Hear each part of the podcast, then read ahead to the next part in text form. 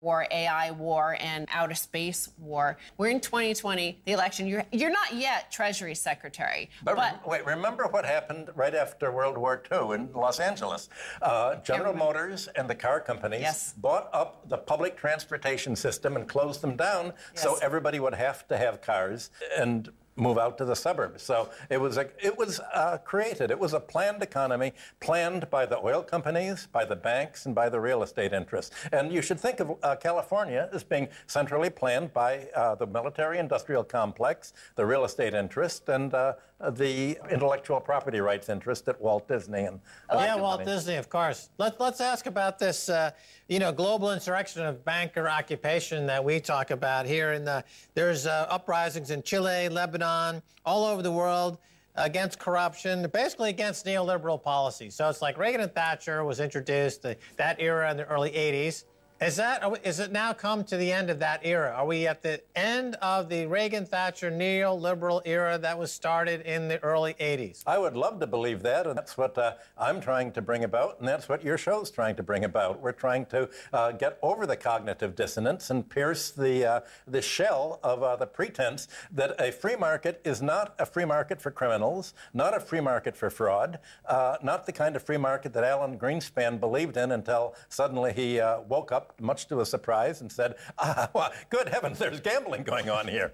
That's amazing. He had that uh, foxhole conversion. Yeah. He's seeing the mess he's created. But isn't, uh, aside from the outright criminality and fraud, there it is essentially neoliberalism has worked for a large part of the population, I would say the boomers. It, essentially, we've had a pyramid scheme, and it's mostly based on property, but they were first in. So isn't it naturally going to end, even if it's not outright fraud, by the new population of younger people who are like, dudes, like I have to, uh, like I, I can't live, like right, like I can't afford education, health, anything, property, nothing. Well, what you describe as happening to the young people in America is what's happening to young people in Greece. They emigrate. But Americans don't have anywhere to emigrate to because they don't speak foreign languages. They don't speak, but they're not allowed to because you can't because of the new laws whereby banks overseas won't open any bank accounts for U.S. citizens. Otherwise, the owners of the banks and the executives of the bank face like 30 years that, in prison that's here. Right. So, so, you would agree with Stacy, though, that this pyramid scheme needs new suckers, and we're out of the new suckers. This, the millennials and Gen Z don't have enough even to get on the pyramid scheme That's ladder. Right. That's right. And they can't emigrate, you're saying. That's right. It's so they're just going to stay here and do what? Stay rise up. Rise yeah. up. There's no other solution. But how do you do that if uh, you only have uh, two parties that are, are, the same party with mm. the same donor class? Uh, there has to be a political uh, revolution in order to have an economic revolution here. How are you going to have that? Uh, that's what uh, really we're talking about, and what I guess your shows throughout 2020 are going to be about. Economists, Moody's, Yale University, economics department, they all said that economic data suggests that, in fact, Trump is going to win again based on the data. I don't have the data, but I can see that Trump's going to win again because the, uh, the, the Democratic Party have a problem. Who can they nominate that is so weak that he's guaranteed to lose to Trump because the Democratic candidate really is Trump. He's uh, uh, their policy, and the advantage of having uh, Trump in is that uh, not only does he follow the Democratic neoliberal policy, but the Democrats can say that's not us, so they can uh, uh, say it's not not our homicide of the economy. Right. Well, Clinton and Tony Blair in the UK invented the third way.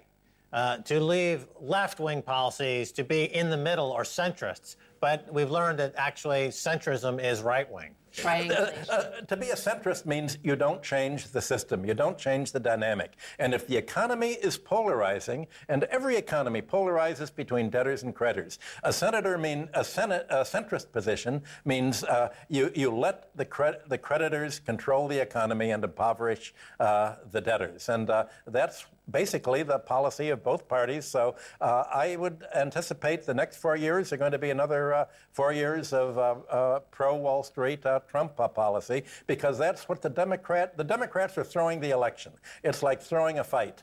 because they've made their bets on the other side. Well, you know, a lot of people like to quote Ben Franklin as being, oh, what kind of government do you have? Oh, a republic if you can keep it. I like to think of Ben Franklin's famous quote, a penny saved is a penny earned. But that's not how you uh, make savings these days. You don't earn your money. I'm cutting you off right there. and that's it. Thanks for being on this special Happy New Year show, Dr. Michael Hudson. And Thank that's going to do it for this edition of the Keiser Report, episode 1, 2020. Until next time, bye, y'all.